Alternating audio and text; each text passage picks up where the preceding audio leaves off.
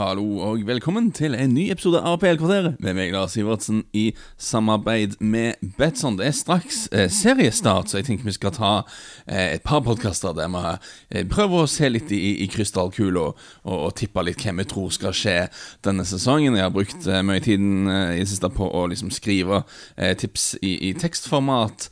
De ligger ute på, på Betson sine nettsider hvis dere har lyst til å sjekke det ut. hvis dere ikke orker lese så mye, så er jo en løsning å, å høre på denne episoden og de neste par episodene av podden. Jeg tenker vi tar det, tar det sånn. Og det vi skal gjøre først, det vi skal gjøre aller først, syns jeg, er at uh, jeg, skal, faktisk gå igjennom hvor, hvor alle havna på tabellen i fjor, og hvor jeg trodde de skulle havne. Um, fordi jeg syns litt sånn etterrettelighet i all denne synsinga uh, er, er, viktig. At når man liksom skal synse ting i øst og vest, og spå ting og mene ting, sånn som jeg jo gjør her på denne poden, uh, så syns jeg alltid man må liksom bli det, det, er ikke feil at man blir stilt litt til veggs for, for, hva man har trodd før, og hva man har tatt feil for, og sånne ting. Det, det tror jeg er sunt. Etterrettelighet i, i synsinga uh, er jeg en stor tilhenger av. og la oss bare begynne på bunnen av tabellen, sånn som man endte opp for i sesong. aller sist Eh, på tabellen hadde vi Sheffield United. Eh, Sheffield United aller sist. Jeg tippet Sheffield United på 14.-plass. Jeg så ikke den store Sheffield United-nedturen komme i det siste. Så det er det da to sesonger på rad der et av lagene jeg tok mest feil om, eh, var Sheffield United. Jeg så verken den store Sheffield United-oppturen komme eller den store Sheffield United-nedturen komme. Eh, så kanskje like greit for meg og mine spådommer at de ikke er med lenger i det hele tatt. Eh, på nest siste plass kom West Bromwich. Jeg hadde West Bromwich helt sist, så jeg hadde de der. Så det var jo, det var jo riktig. Eh, på 18. plass kom Fulham. Jeg hadde Fulham på 19. plass. Så to av tre nedrykkslag eh, hadde jeg. Det er vi vel for så vidt ok. Eh, på 17. plass kom Burnley. Jeg hadde det helt opp på 12. plass. Um, kanskje litt ulikt meg å overvurdere Burnley, men uh, de, de, de, havna faktisk litt i trøbbel i fjor, men, men, de klarte seg til slutt, sånn som jeg tipper de gjør i år òg. spoiler alert. på 16.-plass i fjor Brighton. Som jo var en sånn statistisk eh, mystisk greie. Det hadde vi hatt en hel episode om. Jeg hadde tippa Brighton på 15.-plass, så der var jeg jo godt etter det. På 15.-plass Southampton. Jeg hadde Southampton helt opp på 9.-plass. Jeg trodde de skulle gjøre en mye bedre sesong enn det de gjorde. Eh, på 14.-plass Crystal Palace, som jeg hadde på 17.-plass. Altså Det var jo ikke så mye poeng om å gjøre nede i sumpa der. Altså De var på 14.-plass. vi var jeg hadde fem poeng under 17.-plass. Jeg skal ikke ta så mye selvkritikk for det. Litt sånn i sumpa, men ikke rykte ned. Det var det jeg tenkte, og det var jo det de gjorde. Eh, 13.-plass, der havna Wolves. De hadde jeg helt oppe på 18.-plass. Jeg hadde mer tro på Nuno og co., men eh, en del av det problemene de hadde i fjor, går jo litt på at Himinez får denne forferdelige hodeskaden som jeg tror ingen kunne spådd. Men jeg så litt på tallene, de, de, var ikke sånn supergode før det heller. Det skapte ikke så veldig mye om litt iffy. Uh, på 12.-plass i fjor. Newcastle United de hadde jeg på 16.-plass, så de kom eh, litt over det jeg hadde trodd. Men igjen, ikke mer enn hva det, fire poeng opp fra 16.-plass til 12.-plass. Til 12.-plass? Det, det, er ikke to, til 12.-plass. Eh, så, så, jeg vil jo òg, kanskje litt slemt med Newcastle, men inkludere de i den der sumpa som ikke, ikke rykte ned, men, men, ikke gjorde noe særlig bra eh, heller. Aston Villa endte til slutt på 11.-plass. Det føltes jo som om Villa hadde en veldig mye bedre sesong enn det egentlig, men de havna til slutt på 11.-plass. Jeg tippa Aston Villa ned i fjor. det var jo ikke så bra. Uh, jeg tror det var fordi jeg, jeg, Sesongen før der igjen, jeg vet ikke om dere husker, men de, de, var jo skikkelig dårlige. De var i ferd med å rykke ned.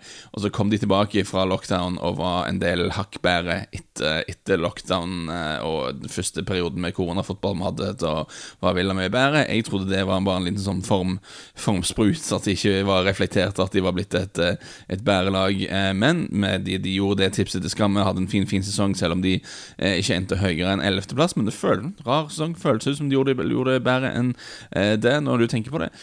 Everton havna på tiendeplass. Jeg hadde det helt oppe på syvende. Så det er jo bare tre plasser ute, men det føles som en litt sånn stor avstand. Jeg trodde de skulle være litt sånn best of the rest, men eh, kanskje jeg hadde litt for mye tro på, på Carlo Angelotti. Jeg vet ikke. Det ble ikke det helt store for Everton, iallfall.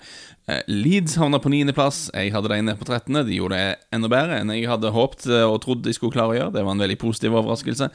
Arsenal på åttendeplass. Jeg tippa dem på sjetteplass, og jeg tror det er andre på år på rad jeg har under overvurdert Arsenal. Eh, kanskje jeg har gjort det igjen, hvem vet? Må finne ut ganske snart. Eh, Tottenham på syvendeplass. Jeg hadde de på femteplass, jeg hadde de da Jeg trodde ikke de skulle klare topp fire. Um, men jeg hadde trodd de skulle klare litt høyere enn syvendeplass. Ja ja. Westham på sjette. Den så jeg jo ikke komme. Jeg hadde de nede på 11. Eh, Leicester City på femteplass. Det var òg en litt sånn smell. Jeg, hadde, jeg trodde det var Europaliga sånn skulle bli litt for mye for dem. Jeg hadde tipsa de helt ned på tiendeplass, men de endte på femte. Og så Chelsea på fjerde. Jeg hadde de på tredje. Liverpool på tredjeplass. Jeg hadde de på andreplass.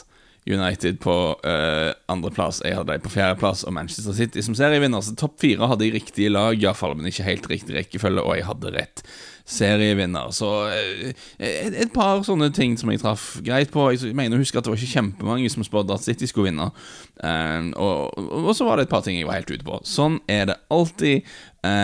jeg syns det var nyttig å, å, gå litt gjennom, bare sånn at sørge for at jeg iallfall er i et litt sånn ydmykt hjørne når jeg skal prøve å liksom si noe klokt om hvordan jeg tror det går denne sesongen. Eh, minner meg sjøl på at jeg er ikke så voldsomt ufeilbarlig når det gjelder dette her. Men vi skal begynne med å snakke om hvem jeg tror rykker ned. Skal vi ikke begynne på bånn? Og her har jeg allerede gjort en litt sånn snodig variant, hvis dere har sett tabelltipset mitt allerede. Um, de som jeg har som de tre nederste uh, Hold dere fast nå, dette kommer til å høres ut som en veldig ulogisk setning. Jeg tror ikke det blir det jeg har satt opp på tipset. og jeg må forklare hva jeg mener her nå. Jeg har satt opp uh, Watford, Norwich og Brentford på de tre nederste plassene. Watford sist, Norwich på 19.-plass, Brentford på 18.-plass. Og altså tre opp, tre ned. Uh, alle de tre nyopprykka klubbene rykker ned igjen, har jeg skrevet på mitt uh, tabelltips. vel vitende at det har vel strengt tatt aldri skjedd, om jeg ikke tar helt feil. Jeg mener, jeg husker jeg så tall på at det har ikke skjedd i Premier League-æraen at, at alle tre som rykte opp, har gått rett ned igjen. Så sannsynligvis skjer jo ikke dette. Uh, men jeg tenker jo, når jeg ser på tabell Når jeg gjør sånn tabelltips, driver jeg jo liksom rene sannsynligheter i hodet og vurderer liksom hva, hva jeg tror er, er, er, mest sannsynlig, og hvilke lag som ser best ut og sånn. Og jeg, jeg klarer ikke få meg til å liksom sette et av tre, disse tre lagene lenger oppe på tabellen, bare, fordi, bare, på generelt grunnlag, liksom. Bare fordi historisk sett så tilsier Altså historikken tilsier at minst én av de, kanskje to, kommer til å gjøre det bedre enn forventa. Fordi sånn Det er hvis det som alltid skjer. Men hvis jeg spør meg sjøl er det større sjanse for at Brentford rykker ned enn Crystal Palace? Er det større sjanse for at Newcastle rykker ned, eh, Brentford rykker ned enn Newcastle? Altså, når jeg tar sånne, sånne regnestykker i hodet, så ender jeg opp med de tre eh, nederst. Jeg har satt Watford på sisteplass. Det er kanskje litt slemt og, og ufint ovenfor, uh, ovenfor deg, men jeg, liksom, jeg, får ikke helt tenning av, av dette Watford-laget. Uh, beklager, beklager for jo, overfor Josh King, selvfølgelig, vår, vår, egen Josh King som, som spiller for deg nå. Um, de rykket opp som det nest beste laget, eller andreplassen i, i championship, iallfall. Eh, Klassisk nok for en eh, klubb som er styrt av Pozzo-familien, så hadde vi en eh, trenersparking. Det er liksom ikke en Pozzo-sesong uten en trenersparking. Eh, der, der Ilic, serberen som starta sesongen Ivic, beklager, heter han, som starta sesongen på Watford-benken, fikk sparken og ble erstatta av Cisco Munoz, en spanjol som var tidligere wing fra Valencia og Betis, Real Betis, kanskje noen husker han derfra. Hadde jobba litt som trener for Dinamo Tiblisi i, i Georgia, men, men, ikke så veldig mye. Altså, jeg tror han hadde leda en sånn 10-11 kamper eller noe sånt, eh, før han da fikk Watford-jobben. Må jo si at Watford-ledelsen tok en, en råsjanse der, men eh, Sisko Munoz gjorde en god jobb. Eh, Skifta formasjon til 4-3-3, noe som funka eh, bedre for klubben enn eh, det eh, 4-4-2-aktige greiene eh, serberne gjorde, gjorde før det. Og, og, det er ikke et lag uten kvaliteter, for all del. De har, de har litt tempo på topp, som alltid jeg tenker er bra for et nyopprykka lag. Josh King selvfølgelig er rask. Eh, Ismail Yazar, eh, senegaleseren, er en spennende ving som viste at han hadde en del for seg eh, inn i nedrykkssesongen. Der gjorde han en del bra. Eh, de har henta Emmanuel Dennis fra, eh, fra klubbrygget. En nigeriansk eh, kant-spiss-type som, som, hadde en veldig bra sesong i Champions League for noen år siden, dere kanskje husker, men var ikke bra i det hele tatt når han var i Köln på lån i fjor. Men han er òg en sånn rask og, og litt sånn teknisk individualist-type. Så det er ikke helt sånn uten kvalitet av dette her, men du går gjennom laget, og det er det er, sånn, det er sånn Tom Cleverley og Nathaniel Shaloba og sånne ting på midten, og Will Hughes så Craig Cathcart altså, De, de henter Ashley Fletcher, det føler jeg ikke er noe sunnhetstegn. Uh, Troy Deany er der fortsatt, man har begynt å bli ganske gammel. Uh, de henta Juraj Kutsjka, uh, slovakiske Juraj Kutsjka fra, fra, Parma, som har hatt en lang og ærverdig Serie A-karriere. med han 34, og det en ting med Watford er at de var en av klubbene som sleit tungt økonomisk da når, når de måtte spille bak for tomme tribuner og sånne ting. Daglig leder i klubben har gått ut og sagt at de, de var helt på randen til å, til å liksom ikke kunne fortsette for at de sleit så mye pengemessig. og sånne ting Så det, det, det reflekterer kanskje litt i, i, det de har gjort på overgangsmarkedet nå i sommer. Jeg eh, tviler på at Watford har nok til å holde seg oppe. Jeg har satt Norwich på nest siste plass. Beklager Norwich-supportere hvis dere hører på. Um, det, de er ikke helt det samme laget så, som de var når de rykte ned. Det har vært en del endringer. Uh, og de var klart best i, i, i, championship i fjor. Altså Med, med, med kjempemargin. Nathan Jones, eh, hovedtreneren til Luton, beskrev de som, eh, som championships Manchester City. Eh, fordi de var så liksom De dominerte kampene sine og spilte flott pasningsspill og, og, og, sånne ting. De kommer opp nå selvfølgelig med mer erfaring. De, den der skikkelig tunge sesongen de hadde forrige gang de var oppe, har eh, det er mange av spillerne der som, som har hatt den opplevelsen og, og, har sikkert lært en del av, av det som gikk galt den gangen. Eh, kanskje laget er litt mer modent for, for oppgaven nå, det, det, det er mulig. Men det er jo ikke til å komme unna da at de har mista eh, Buendia, den beste spilleren deres i opprykkssesongen, har gått til Aston Villa. Inn har kommet Milot Rasitska fra, fra Kosovo, spilt for Werder Bremen før. Eh, som er en sånn rask, eh, ganske teknisk eh, og kantspiller som, som, kan utrette litt sånne ting. Eh, de har lånt inn Billy Gilmore fra Chelsea. Eh, jeg tror det er litt sånn spennende å se hva Billy Gilmore kan gjøre når han spiller på jevnlig basis. Han har ofte imponert i de få minuttene han har fått for, eh, for Chelsea. Uh, Timo Pukki er tilbake i Premier League. Det er jo spennende. De har henta Josh Sargent, som er en amerikaner, uh, igjen fra Werder Bremen, uh, som Altså, han er litt sånn spiller som har blitt sett på som et stort talent, men har liksom, han har blitt 21 og han har spilt masse kamper for Werder Bremen. Jeg har liksom aldri helt sett det. Springer ganske mye. ja, igjen, de, de vil spille fin fotball, men det er liksom litt for få spillere her som jeg tror skremmer motstandere. Og jeg er litt redd for at det skal bli litt for lett å spille mot de, rett og slett. Uh, denne sesongen òg. At det blir mye det samme som, uh, så, som forrige gang. Og på nest siste plass har jeg da Brentford. Og av, av de tre opp, tre ned-greiene uh, som jeg spår, så jeg tror, jeg tror om det er en av de som skal overraske, så heller jeg jo mot Brentford, da. Brentford som er som, på en måte en veldig liten klubb. En liten klubb fra Vest-London som det, det stempelet som de oftest får og, det som du sikkert har hørt om de, er at de er liksom eh, Moneyball-klubben. Eh, fordi de eies av, av, Matthew Benham, som er en sånn eh, bettingmilliardær, som, som, som, har kjøpt klubben. Og så har de var veldig tidlig med å begynne med å bruke tall og data og sånne ting. Benham sjøl har sagt at han blir litt sliten når folk snakker om Moneyball, da, for at det er en sånn uttrykk som blir veldig brukt i, i øst og vest. Og det, du danner et inntrykk da, altså Hvis noen sier at de, de, driver med moneyball, så tenker folk at det betyr at de har en sånn, en sånn, en sånn svær sånn Jonah Hill-skikkelse som sitter og ser på en datamaskin og sier åh, sett inn hva trenger vi trenger en høyreving, så, og så kommer svaret ut av computeren. Uh, eller at de bare er fullstendig tallgale og kun ser på stats og sånne ting. Det, det er jo ikke sånn de holder på. Men de er en klubb som har brukt litt sånn dataanalyse til å prøve å finne, finne løsninger. Det som, det som Benham da sier, at um, det handler ikke om å bare bruke hva slags tall som helst, eller bruke masse tall. Det handler om å, det, det, de gjør, handler om å se på det som en akademisk øvelse. og Liksom se på noen tall som betyr noe, og se om det er fordeler man kan finne, finne der. Og De er jo en klubb som over, opp gjennom året har tjent enorme penger eh, på, å, på, å, selge seg rike, rett og slett på å finne gull på overgangsmarkedet eh, ved å bruke eh, analyser, data og tall og sånne ting, men òg ved å se litt andre plasser enn der alle andre rekrutterer, liksom, istedenfor å hente prøve litt overprisa spillere fra rivaler eller fra bunnlag i Premier League eller fra League One, eller noe sånt, så ser de på, på nivå to i Frankrike, de ser litt til Danmark, de, de henter spillere hit og dit. Um, og de har ikke vært redde for å selge de videre heller. Altså Det beste eksempelet på det Brentford har gjort bra de, de, siste åra, er jo det som har skjedd med spissene deres, med toppskårerne deres. Altså For et par år siden så hadde de Neil Mopai, som var toppskårer for klubben.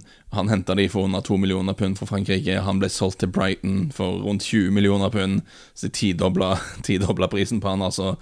Eh, og når han ble solgt, så satsa de da istedenfor Ollie Watkins eh, på topp. Ollie Watkins som de hadde henta fra Exeter i league 2 for noen år tidligere, for 1,8 millioner pund. Han ble nå brukt som fastspiss, ble toppskårer, så da solgte de han via til Villa for 28 millioner pund. Så 1,8 til 28 eh, der. Og når han ble, ble solgt, så henta de da Ivan Tony fra Peterborough i League 1. Han betalte de 5 millioner pund for, eh, og ble da toppskårer i championship med 31 mål i fjor. Og, og hvis Brentford ikke hadde rykka opp, så kunne de sikkert solgt videre Tony for en, får en hissig, hissig overgangssum denne sommeren òg. Eh, og, og, det har på en måte vært modellen deres. De, de, de kjøper lavt og selger høyt eh, så godt de kan, og har prøvd å klatre seg opp gjennom divisjonene på den måten. Det er ikke så lenge siden de var i, i League One. De var i League One i 2014. Eh, de var i League 2 faktisk så sent som i 2009, så de, de har klatra fint opp. Um, De har da fått bygd seg ny stadion òg, så det skal bli kjekt å se eh, Brentford spille på, på ny hjemmebane. og sånne ting Så jeg tror kanskje da det kan være det er noe med Brentford som, som kommer inn i divisjonen helt uredde. Eh, og, og, de er en liten klubb som er vant til å sette seg litt sånn urealistiske målsetninger og, og prøve å oppnå de. Eh, så, så, kanskje Men de òg er et sånn veldig spillende lag, da. Og det, det jeg føler alltid at når, når laget er vant til å spille god pasningsfotball mot lag i championship, så faren når du kommer til Premier League, da, at du møter mange lag som er som, er, som, spiller på samme måte, men er bedre enn deg til det, og som er vant til å spille mot mer spillende lag òg. Eh, så det er fare. Med norske øyne er det selvfølgelig spennende. De har henta Kristoffer Ayer fra Celtic. Logisk nok, for så vidt, med tanke på at Ayara er veldig god med ballen og sånne ting, eh, til å være midtstopper, bør passe inn i Brentford-spillestil sånn sett. Men Ayer har vel òg vist av og til sånn på landslaget og i storkamper for Celtic at han kan være litt sånn dodgy defensivt. Også. Når han nå skal spille for et nyopprykka klubb i, i, Premier League, så blir det, det blir en hard skole. Det blir en bratt eh, læringskurve for, eh, for Ayer. Jeg er òg spent på eh, midtbanespilleren Frank Onjeka, som de har henta fra FC Midtjylland, eh, som da kommer med veldig gode skussmål fra Danmark. Eh, veldig fysisk kapabel og energisk spiller som eh, vil tilføre de mer uten ball, eh, blir det sagt. Det blir spennende. Så av de nyopprykka så må jeg jo si, med, med, med unnskyldninger til, til Norwich iallfall, som, som kanskje kan bli et spennende bekjentskap, og kanskje de er noen hakk bedre denne gangen, men jeg er mest spent på å se på Brentford, og om et av disse tre lagene skal overraske noe som er statistisk sett veldig sannsynlig, det som, det, så, så, tror jeg fort det kan bli Brentford. Men jeg har altså satt de tre eh, på de nederste tre plassene, fordi jeg og greit syns de ser ut som de tre svakeste lagene i, de, i divisjonen. Hvis det ikke er de som skal rykke ned hvem er det da som skal rykke ned? Altså jeg, jeg, jeg, ser jo et lag som jeg er veldig spent på, la oss, la oss begynne på den måten, er, Crystal Palace. For, for, Crystal Palace har hatt et skikkelig veiskille nå i sommer. Eh, Roy Hodgson, som, som, du vet hva du får med, du vet at du ikke rykker ned, men du vet òg at det ikke blir så veldig spennende, det som skjer. Eh, men det er veldig solid da hele veien. Det, det vet du at du får med Roy. Han har forlatt klubben. Ganske mange spillere har blitt, eh, blitt fristilte fordi kontraktene deres har gått ut, så det er ganske store omskiftninger. Og, og de har gått i en litt sånn gutsy ny retning. De har henta Patrick Vieira, som Jeg, jeg syns det er litt vanskelig å vurdere trenerkarrieren til eh, Patrick Vieira, for han han, han, han, gjorde en Altså, de hadde bra resultater i, i eh, New York City FC, og, og, det er interessant, for veldig mange europeiske trenere som har prøvd seg i MLS uten å få det veldig bra til, og Vieira gjorde det veldig ok, men det har jo òg litt med hva slags spillere du har òg, eh, og han hadde ganske bra spillere å, å jobbe med der, eh, der borte i, i, New York. Og så var én god sesong i Nice, eller én brukbar sesong i Nice iallfall, og så en ikke fullt så bra sesong året etterpå i NIS. Um, veldig inconclusive, syns jeg. Det er vanskelig å liksom, si noe bastant fra, uh, i den ene eller andre retningen om han er en bra trener, men det er iallfall ganske gutsy av Palace å gi jobben til han. Og De har satsa litt yngre da, når de skulle erstatte en del av de spillerne som har dratt. De har henta Mark Wehi fra, uh, fra Chelsea, akademiprodukt som var imponerte på lån for Swansea i fjor. Uh, de henta Michael Olise, som jeg er spent på, fordi Igjen, akkurat som de henta Eberese forrige sommer. De bare gikk ut og henta den kuleste spilleren i championship. Så har de nå igjen gått til championship og henta en av de mest artige spillerne å se på. Iallfall i Olise, veldig teknisk og, og triksig fyr. Eh, London-gutt og, og 19 år gammel London-gutt. så Det er logisk for, for Palace å hente han hjem til, til sør. Så jeg, jeg liker liksom bildet av, av, av Palace som et sånn Altså, Når Eze er frisk igjen, og de kan mønstre en offensiv trier da med Eze, Saha og Lise, det blir, det blir litt tasty. Uh, jeg liker at de prøver å være en sånn kul en, en, klubb liksom for, for, for bingeguttene fra Sør-London, liksom. Det, det, det syns jeg bør være et konsept for Crystal Palace. Det, det hadde passa bra, jeg hadde likt det. Men nå har de jo det er litt skummelt å satse litt ungt og satse litt urutinert på trenerbenken og sånne ting når du, du går bort ifra den tryggheten du har med Roy Hodgson. Så det, det er jo litt fare for at det fort det kan gå galt. Hvis de får en dårlig start, da, så kan det fort bli en litt ekkel sesong for Palace. Andre lag som kan være i trøbbel altså Newcastle avslutta jo sesongen ganske bra, egentlig. Men det er jo vanskelig å liksom føle seg helt trygg uh, på at uh, det er vanskelig å føle seg helt trygg på at det skal gå bra med Newcastle når de har en eier som virker nokså uinteressert, når de har et lag som Altså, uh, og mange kamper der Newcastle ikke spilte bra fotball forrige sesong. Det ble merkbart bedre da etter Graham Jones eh, kom inn eh, som hjelpetrener. Og jeg synes det var veldig løye at du har, du har Callum Wilson, spissen Callum Wilson, som, som sier rett ut at, eh, at han eh, Jones, hjelpetreneren som har kommet inn for å bidra, han er litt mer sånn oppdatert taktisk. Litt mer taktisk bevisst og oppdatert, sa Wilson. Føles jo som en diss i retning Steve Bruce, det der, men det er vel kanskje en fortjent diss. Eh, de var en del bedre etter han kom inn. Og hva var det, De ni siste kampene i Premier League så tapte de bare to av de.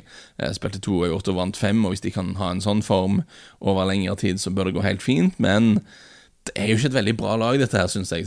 Litt, ja, hvis vi ser på lag som da fort kan havne i trøbbel, så syns jeg Newcastle er et lag det er naturlig å tenke på. Jeg er òg litt bekymra for Southampton. Og jeg lover, dette er ikke en sånn overreaksjon til at jeg tipsa de altfor høyt forrige sesong. Men jeg skjønner hvorfor de selger Danny Ings. Altså, han, er, han er 29, han er masse skada, han får mye skader, og han har mindre, mindre enn åtte år igjen på kontrakten og vil ikke signere ny og vil ha kommet trekkende med 30 millioner pund. Du kan ikke si nei da. Og nå ser det ut som de kanskje skal selge Jannik Westergaard til Leicester òg. Uh, folk har lyst til å kjøpe James Ward Prowse, spørs om de slipper han. Men, men, men de, de, har, de, slipper spillere, da. Og De, de mista Høiberg i fjor sommer òg. Og, og, Southampton var jo en sånn klubb en periode som, som solgte de beste spillerne sine, ja, men de erstatta de veldig bra. De var veldig flinke til å finne Wow, han, han har Southampton funnet en plass. Han er kjempegod nå. Det syns jeg liksom ikke har skjedd da i, på den samme måten de siste par åra. Og når de nå selger Ings Jeg, jeg vet de henter en Armstrong fra Blackburn, det, det, det kan funke, det. Uh, men litt bekymra litt bekymret for Southampton. Det som bør være en fordel for dem, da, er at vi, ikke, eh, vi, skal ha en litt mer normal timeplan denne sesongen. Eh, vi skal ha normalt antall hviledager. Vi har ikke dette komprimerte pandemigreiene lenger. Det tror jeg var en ulempe for Southampton, eh, siden de spiller sånn høyt press og Red Bull og yolo-fotball. Eh, det, det, tror jeg ikke var, så, var en fordel i fjor. Eh, når de hadde mindre dager å hvile på enn vanlig. Eh, så, så det, det, kan være greit. Men spøker litt for, for Southampton, syns jeg, eh, når jeg, når jeg tenker på dette her. Anne. Ellers så lurer vi jo alltid på da på denne tiden av året Jeg vet ikke med dere, jeg sitter alltid og tenker litt på dette, denne tiden av året. Hva om dette er sesongen der, der Burnley-greia slutter å funke? Det, det, dette her eh, det Sean Dyche Sean Dyche-ball Dyche-ball, kan man kalle det det? Dyche-ball. Eh, dette må la motstanderen ha masse ballinnehav, bare sitte dypt, eh, la de få skyte fra teite posisjoner. Alt dette er Burnley-greiene som vi har snakket om hundre ganger før. Um, de, de, er jo veldig avhengig av å vinne duellene sine. Altså mens, mens Guardiola, den ekstreme andre motpolen her, eh, prøver å kontrollere eh, kamper ved å ha ballen, mest for å liksom beskytte seg sjøl mot at en ball kan sprette i feil retning, og plutselig går det galt, liksom for å kontrollere ting.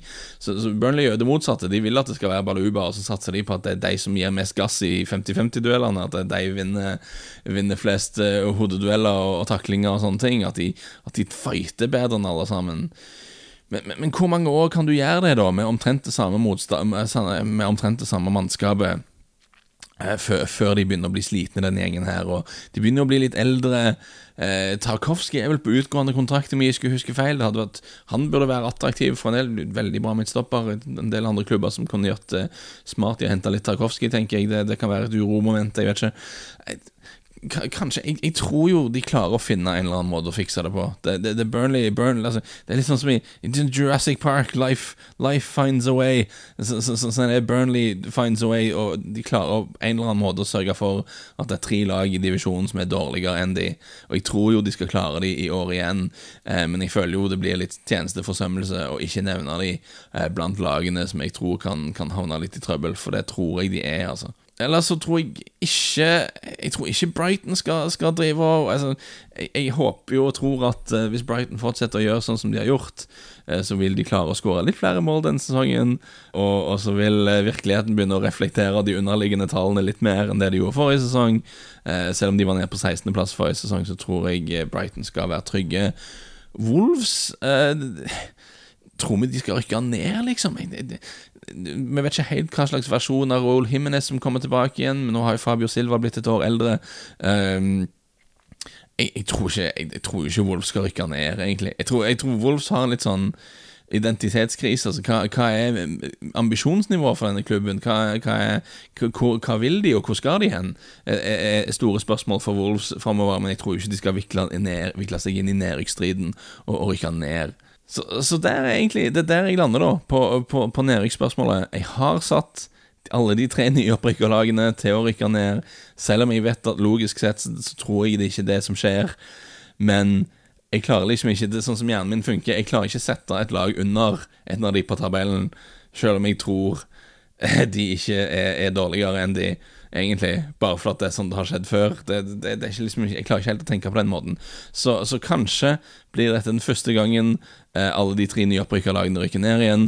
Eh, sannsynligvis ikke, sannsynligvis tar jeg feil, men jeg har altså tre opp, tre ned eh, som mitt eh, tabelltips. Og så er vi litt bekymra for Palace, Newcastle og Southampton. Kanskje litt bekymra for Burnley. Det er sånn jeg tenker om nedrykksstriden. Eh, neste episode tenker jeg vi tar Det er sånn stort sjikt sånn med lag som ligger surrer midt på tabellen, liksom, og, og, og ikke, ikke, vil noe, ikke vet helt hvor de skal hen, og hva de skal gjøre. Så vi må snakke litt om dem òg. Det er ikke de mest spennende lagene i divisjonen, men jeg syns vi må nevne dem litt. Eh, håper dere blir med, og at vi høres igjen da.